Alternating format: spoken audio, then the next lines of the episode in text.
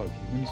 Welcome to the Frontline, a leadership and business podcast brought to you by Peregrine Corporate Services, an Isle of Man based fiduciary provider. My name is Martin Hall, and thanks for listening. In this podcast, we chat to an array of business leaders from different sectors to learn more about them, their market, skill sets, and knowledge. We hope you enjoy. Today I'm joined by Sinead. Thanks for joining me today. No worries. So perhaps provide our listeners a little bit of background to, to where you grew up, your early education and Yeah, sure, sure. So I'm originally from Northern Ireland, as you can probably tell from the accent, um, from County Down. So when I go to Peel, I can stand on the beach and wave and look over at the Mournes. Um, so th- yeah, that's absolutely where I grew up, was educated, um, went to the University of Ulster at Coleraine, uh, did a degree in European Business Studies with French. Um, spent a year of that uh, working, uh, six months working in Holiday Inn worldwide in Brussels, which was amazing, and six months at university in Angers in the Loire Valley, which was also amazing. Um, so the whole degree was targeted towards graduating in 1992, year of the single market. We were all going to go to Brussels and, and work um, for the European Commission, etc. Um, and I got as far as the Isle of Man, um, but always, you know, always wanted to to come here because during my university holidays, I used to work here as a waitress and a chambermaid in the hotel. Okay. Um, and growing up in Northern Ireland in the 1980s, I guess subconsciously, I just thought this is a really nice place to be. Where what was that first step that brought you here? Something family or what was um, yeah, I kind of beaches? where no, uh, as my mother would say, where the heart lies, the feet wander. Um, so yes, um, I met my son's father here Okay. and uh, moved here just after I graduated. Right. Um, as I say, much to the disappointment of my parents at the time, who I think thought I was destined for, a career in Brussels. Um, I think they're okay with me now, but yeah. so I, I've always loved it. So I've either lived in Northern Ireland or lived on the Isle of Man. So yeah. And the, the studies, what what made you go down that route of uh, languages? Um, always loved languages. Okay. Um, I got top A in Northern Ireland in my English language uh, O level. Um, so I've, I've always been um, had an affinity with language. And when I started grammar school, um, I remember getting my French textbook on the first day and bringing it home at the weekend because I went to boarding school and reading it from cover to cover and just falling in love Oh, with okay. French. Um, so that was always. I did Irish as well. So at my school, Okay. it was mandatory to do Okay. Irish to O level. I took it on to A level. So um, there's a little bit still left, Yeah. but not a lot. I was going to say, do you know now know many of those? Still, could you go France and be? I could, Yeah. I could. France, I Blend would be in. comfortable with. The Yeah. Gaeltacht area of Ireland, maybe not so much. um, yeah, France, I would feel comfortable with still, um, Yeah. because going to university and attending lectures in Fra- in French, having to do a French dissertation, you know, it just kind of gets gets Yeah, in, yeah. in your blood and stays there. So, yeah, I regret not having a role that involves my French, Yeah. but it was one of those things. I did a podcast recently with someone, and they were similar. They'd done languages, and Yeah. they actually found how helpful it was as part of those studies was um, learning cultures Yeah. from from I suppose yeah living and learning in those places as well t- yeah. that they now use in their business now. Just knowing the different cultures and how they yeah, yeah. how they and are. it was a great experience, you know, living for six months in, in France and then another six months in Brussels yeah. was fabulous. You Yeah, know, I'm sure. Really great time in my life. Yeah.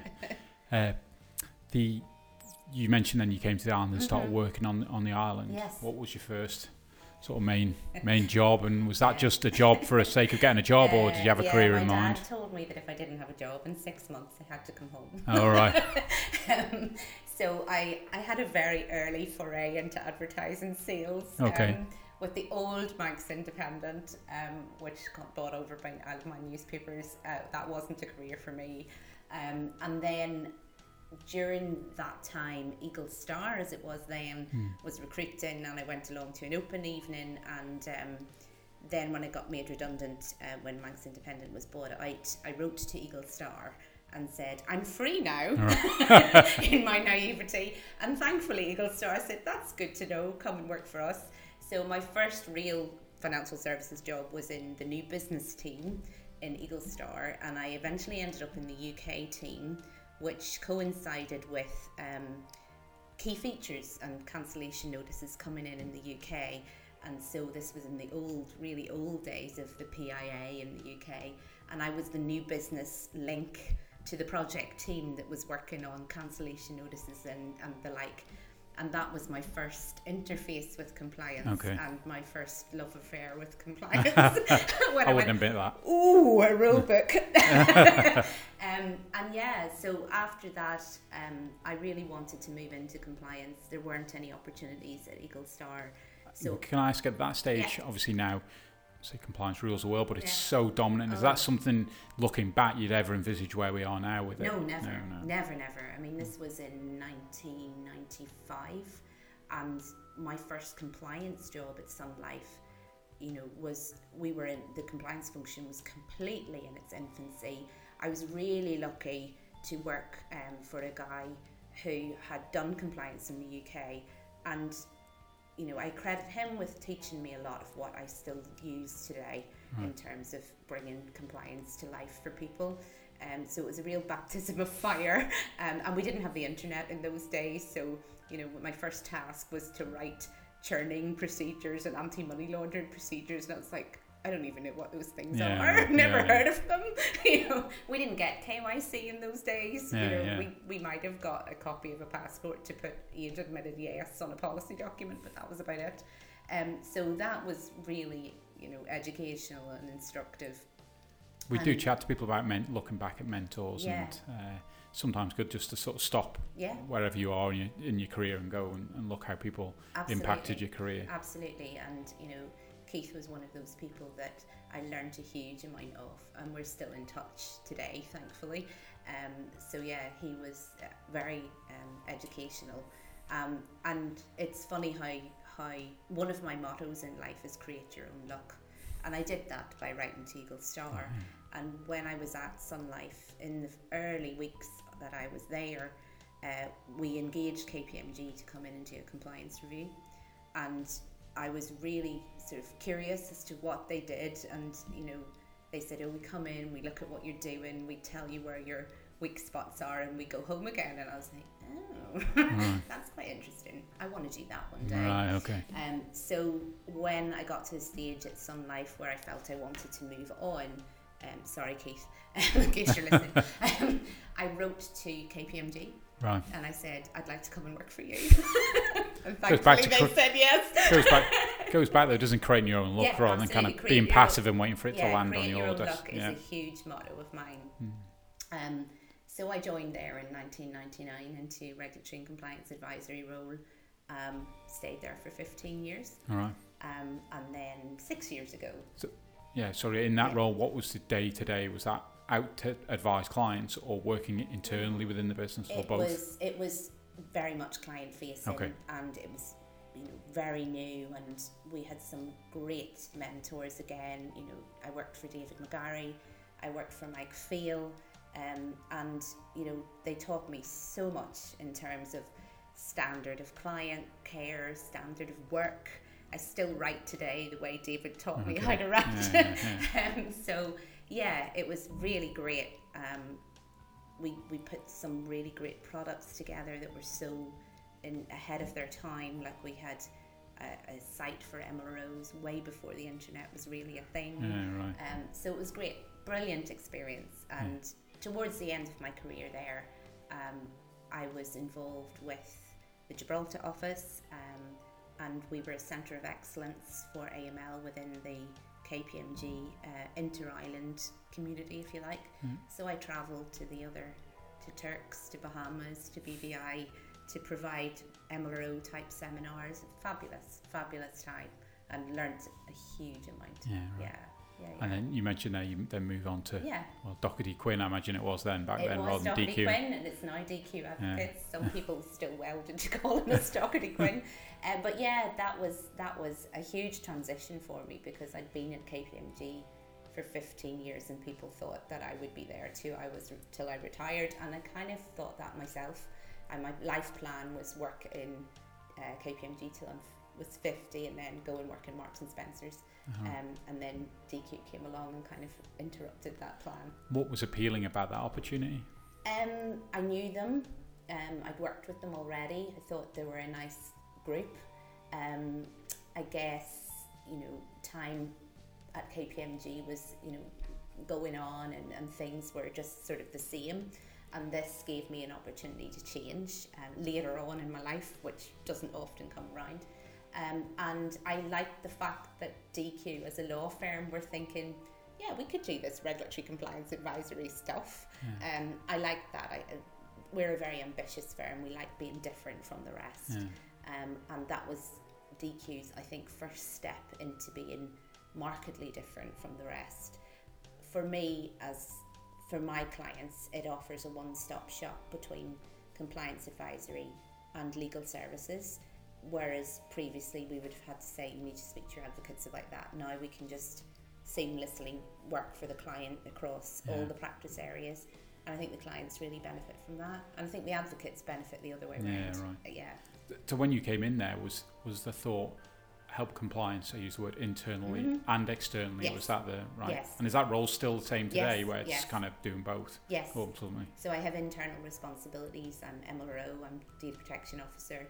Um, and but I still continue my compliance advisory work, Yeah, yeah. um, which you know is the work that I love doing. And I imagine that just continues on a year on year basis Yeah. to get more and more. Yeah. Just and working. It's so varied, you know, across the whole of the financial services sector, uh, touching on the e-gaming sector sometimes, the designated businesses sometimes, but it's just you know requires you to be really sharp in your knowledge, really ahead of, of your clients. Don't pay you to to learn something because they've asked you; Hmm. they expect you to know it. Yeah, yeah. Um, yeah, and and that takes a huge amount of personal investment. So That- I'm that was- passionate about it. that was one of the questions I had really about that uh, because it's, it changes so regularly the Mm. space that you have to be kind of on point continually. Yeah, and it's not just Isle of Man. You know, you have to look at what the Channel Islands are doing, what the UK is doing, and just kind of have that horizon scan going on all the time, so that you know the client doesn't come to you and say, "What does this mean for your for our business?" and you say, uh, "I didn't know about that." you know, that's not a good place to be. Right. So, for example, when FATCA started bubbling about, you know, I was saying, right, I gotta get, I gotta get myself, I, I've gotta get myself educated on this because Yeah, this looks like something that would impact on our clients. So, and all the UK, you know, stuff like the Criminal Finances Act, and that has extraterritorial reach, and it's about just making sure that you're really going to add a value to your Yeah. client. Yeah. Uh, For somebody interested in getting into compliance, obviously, I'm sure you'd say it's the greatest thing ever, but yeah. uh, I might that- be one of a few. That uh, I presume you just encourage people to, to go and get educated around, you know, go and get professional qualifications, and I guess find find a, a, a company to yeah, I to think provide that I think the professional qualifications are good. Um, Practical personally, I don't think they ever replace practical experience. practical experience. So if I was recruiting into my regulatory compliance advisory team, I would be looking for someone who'd sat in the seat at least um, and understood what it's like. Um, so that's where someone can really add value to compliance advisory work because you have credibility with the client. Yeah, yeah. If you haven't got that practical experience, then it's a little bit less attractive to the yeah. client because you need that trust. You need the client to trust what you're saying Yeah, yeah. and place that reliance and not think, oh gosh, you know, I think I'm going to go and get a second opinion. Yeah, yeah, yeah, yeah. yeah. It's it's uh, again as an observer of compliance how Suppose it is about obviously it is about money laundering, Mhm. but that's the very much I guess old not old way, but it's just so broad now the Yeah. context of compliance, isn't it? That uh, you have to have so many strings to your bow, Yeah. I guess. To Yeah, yeah. It depends, you know, on the nature of where you work, but it will be AML, it will be anti-bribery, it will be data protection, it will be the rule book, it will be, you know, FSA guidance, it could be FATCA and CRS, yeah, you know, so there's an awful lot of pillars to a compliance role, yeah. which wind back to when I started in 95, it was primarily AML. Um, Yeah. Because that's really all there was, and there was a little bit of prudential, and there was a little bit of conduct of business, but we've morphed, you know, to a situation where you need to be all things to all men in a compliance role, Yeah. um, unless your business is big enough and, and wealthy enough to have separate MLROs, separate data Yeah. protection officer, Yeah. separate compliance officer, etc. So How many do you have in your team now? there's three of us in Okay. total. Um, so there's myself, um, there's uh, Mike Nudd, who's a consultant, uh, who joined us from Equiom, and we have a trainee, Catherine Sharman, who did a law degree, but um, she created her own luck because she came to us on work experience and said to me, I really like what you do, and maybe one day I'll come. And so when we identified that we needed a trainee, I thought, right, Yeah. you know, she created her own luck Yeah, for yeah, me. So I, I really like that about people. Yeah, no, absolutely. Yeah, yeah. So, so on the previous podcast, we were chatting to Jennifer, who heads up the Institute of Yes. Directors, and we were talking about the, the boards and the dynamics Mm-hmm. of boards and the, the governance around boards. Uh, I guess that's, do you see more and more, and obviously it should be anyway, but that, uh, that not independence on the board, but that compliance head that's in the room with the, not the directors aren't compliance or governance orientated, but having maybe that independence that I presume you feel that's an important part when you're looking at board composition. Yeah, Compliance are either in there or yeah, very much heard in the room. yeah, and and and having the collective um, round the table who understand that everyone's responsible for it. You know, it's not just the compliance officer. Um, so hearing directors saying, you know, well, it's not really my area, and I don't really know, and yeah, I don't really read the report very much in depth, is putting themselves in a really precarious position these Yeah, days yeah, yeah. because the regulatory responsibility sits with with all directors. It's specialised in maybe the head of compliance, but everyone needs to be sort of on, on top of it. Yeah, Yeah. yeah. Mentioned earlier about kind of the perhaps initially when compliance was of maybe my observations more Mm. than other people. The compliance initially was just you know well it was very much focused on people money laundering or, or Mm. sophistication of, of, Mm. of getting. Obviously, it's such a broader scope now. But if you take it back to back to the, those earlier date or that earlier concept Mm. of money laundering, and obviously a lot of it's about that that sophistication and that Mm. development. I assume that's again another area that you have to continue to ultimately try and keep up with, as they say, with the criminals are probably Yeah. the, the most sophisticated people around. So Yeah. that I presume that's a continued challenge. And with, I think about say cryptocurrency, an example, which is just another Mhm. dynamic to the whole situation that Yeah. uh, must provide a lot of challenges. Yeah, it does, and you know, I feel for the entities that are there trying to do their best to identify these things, and sometimes it can go very wrong. Um, but that's where I think the personal investment of time needs to happen. You know, someone within the business needs to be understanding the risks. Um, but I do appreciate that, you know, when you're a compliance officer in a regulated entity, you maybe don't have the time that we do to sit down and read a FATF paper on virtual assets or whatever Yeah. else. So that's where we feel it's important to add value by taking that, demystifying it, turning it into something that's edible and digestible yeah, yeah. that will keep the compliance fraternity up to date, I suppose, in Yeah. as an easy way as possible. Yeah. One of the stats I was reading, uh, is it Fenergo? Have you come across them? I haven't. I think they provide compliance services, but they talked about in the last 10 years that there'd been 26 billion pounds worth of fines Mm, to, mm. to, to non-compliance for Yeah. anti-money laundering, which when you think of that number is just, Yeah, uh, Yeah. just we're- staggering. we're seeing that trend on the island. Mhm. Um, you know, if you go back to the early enforcement days and you monitor the trends and you look at the frequency, the frequency is increasing. And you know, it's not a nice place for any regulated entity to have a public statement made about them and a public fine and everything else. But this is what's happening, Yeah. um, and I think that should be top of a board agenda.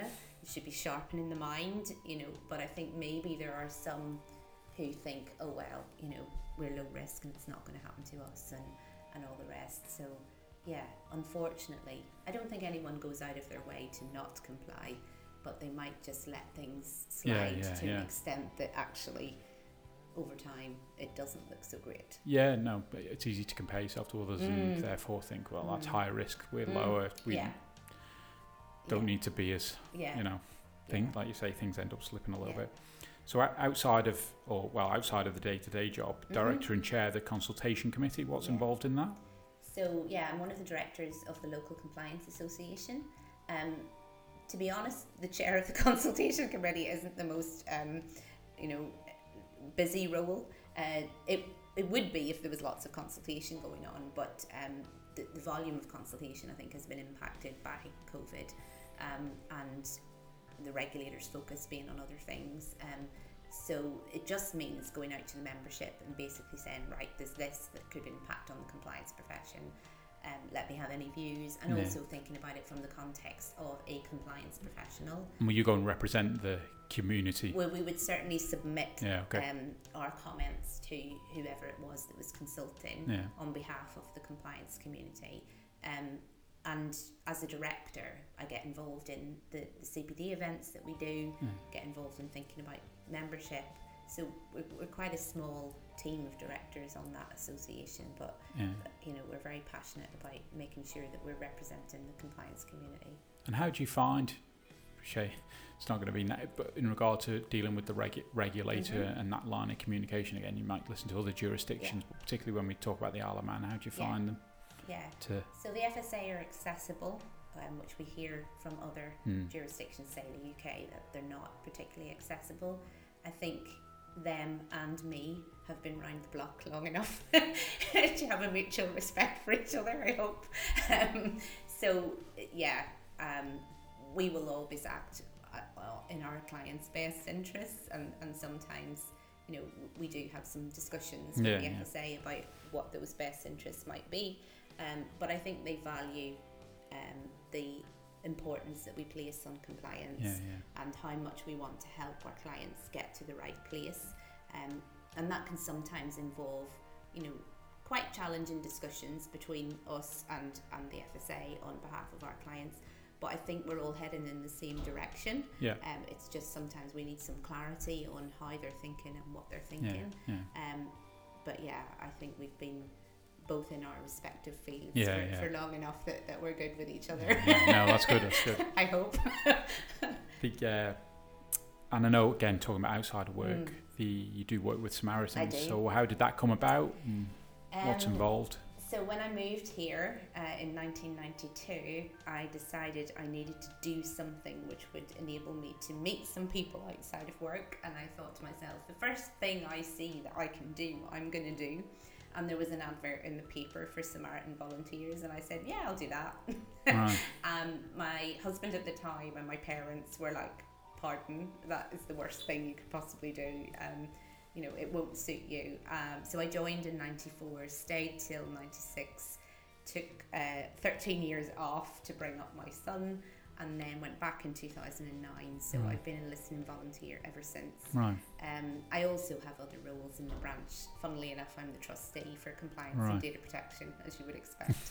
um, so, but it's something that I feel very privileged to do. Okay. Yeah. Again, funny enough, going back to the last podcast when we were Mm. chatting to Jennifer, she does volunteer work and Yeah. she talked about how, just how, probably better to go and listen to the episode for the way she describes it, Uh-huh. but just that, I suppose, uh, just that feel of giving and, Yeah. and helping. Yeah, it's uh, extremely fulfilling. yeah, yeah, And the nature of the work that we do, you know, when you are listening to someone who is maybe not having the best of days or the best of times, um, and shares that with you, it's very privileged. yeah, and yeah. it's you know they often say you know "Well, how do you do this? And I, I often say well how do you do what you do what you're doing?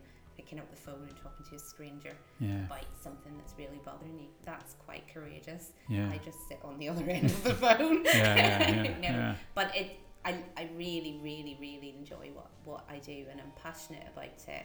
I'm very fortunate that my husband's a volunteer as well. Um, and that you know that means that we can really devote a lot of time to it. Yeah, yeah. uh, and we both do um, so yeah I can't ever see myself not doing it Not helping them out. yeah Okay, so just to go back to the to mm. to, to uh, DQ, Mhm. they called Dr. Quinn then, Cool. and uh, the present climate's obviously Yeah. been strange with Mm. COVID. Mm. Uh, how how have you found that, or how have you, the business found that? And then I suppose developing that on is is the business doing things to to adapt to a more of a you know an online future as well that is inevitably all businesses are looking at. Yeah, so um, early on in lockdown, we actually hosted virtual get togethers for the compliance profession because we thought that was quite important to do.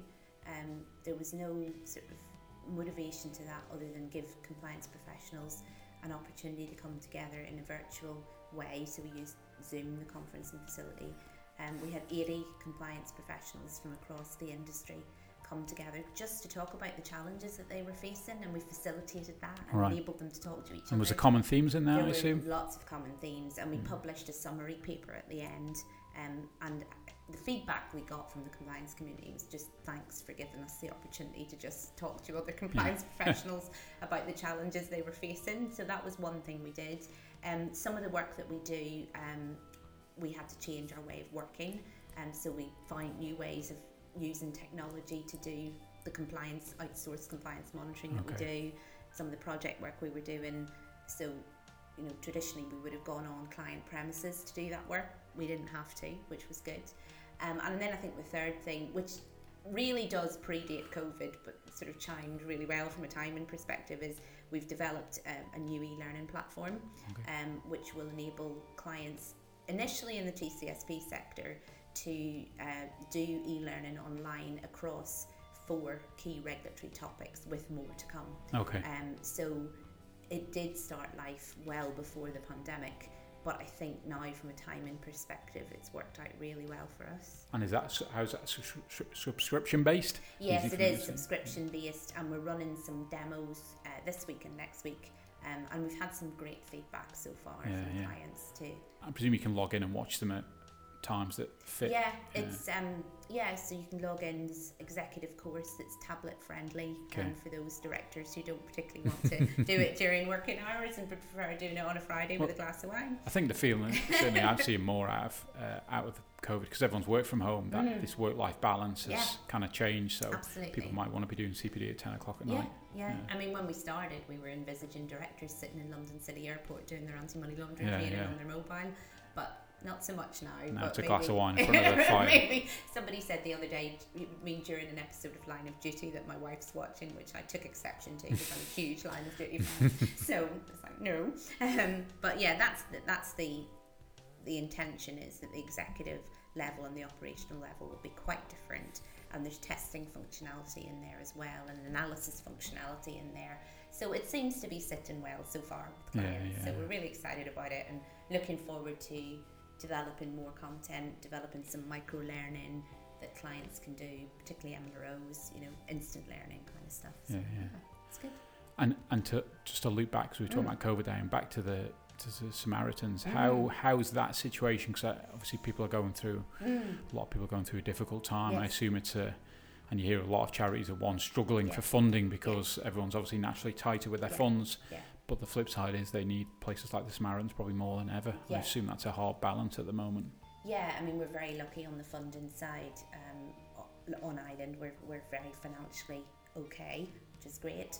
Um, the More calls, I assume, during this period. yeah, and, and, and the issues that we had was more calls coupled with volunteers actually having to self isolate during lockdown um, or shield. So making sure that we continue to be there.